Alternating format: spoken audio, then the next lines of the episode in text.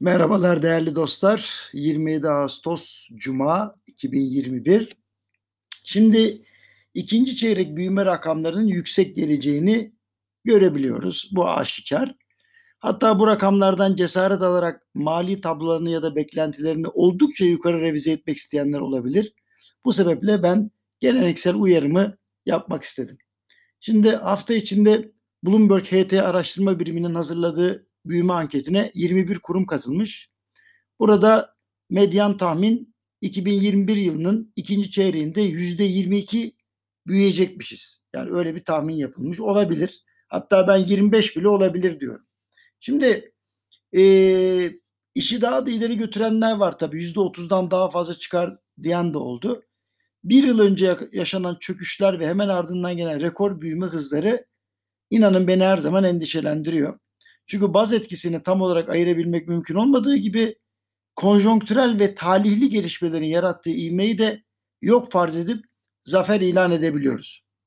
Elbette yüksek büyüme hızına 2020 yılı gibi berbat bir yıldan sonra kavuşmak çok önemli. Ancak dünyanın her yerinde bu anormal büyüme hızlarına şahit olacağız. Bunu unutmayalım.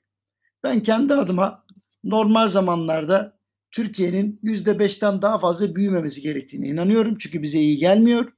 Yıl sonu tahminlerimde de dikkatli davranmak istiyorum.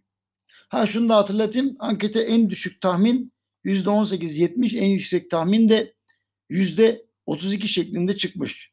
Bunların ortalamasını almaya kalkmayın. Çünkü cevap verenlerden sadece bir grup haklı çıkacak. Haberiniz olsun. Tabii ikinci çeyrek ile ilgili beklentiler roket gibi yükselince bu yılın büyüme rakamları ile ilgili beklentiler de yükseldi. Ankete katılan 19 kurum 2021 yılı için %8 olur demişler. İyi. Fena değil yani. Bir önceki ankette ise %5.5 demişlerdi. Demek ki birkaç anket sonra beklentiler mantıklı bir zemine oturacak. Şimdi tabi bu yıl ilk çeyrekte tahminden üzerinde büyümüştük hatırlatayım. İlk çeyrekteki %7 büyümenin üzerine bir de %25 civarında ikinci çeyrek büyümesi çıkarsa umutlar yeşerecek muhakkak.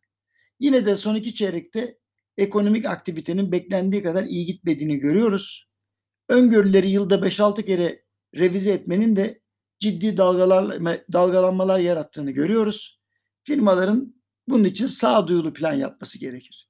Bu sebeple ben de makroekonomik parametrelerle alakalı beklentilerimi sadece bir kez revize edeceğim.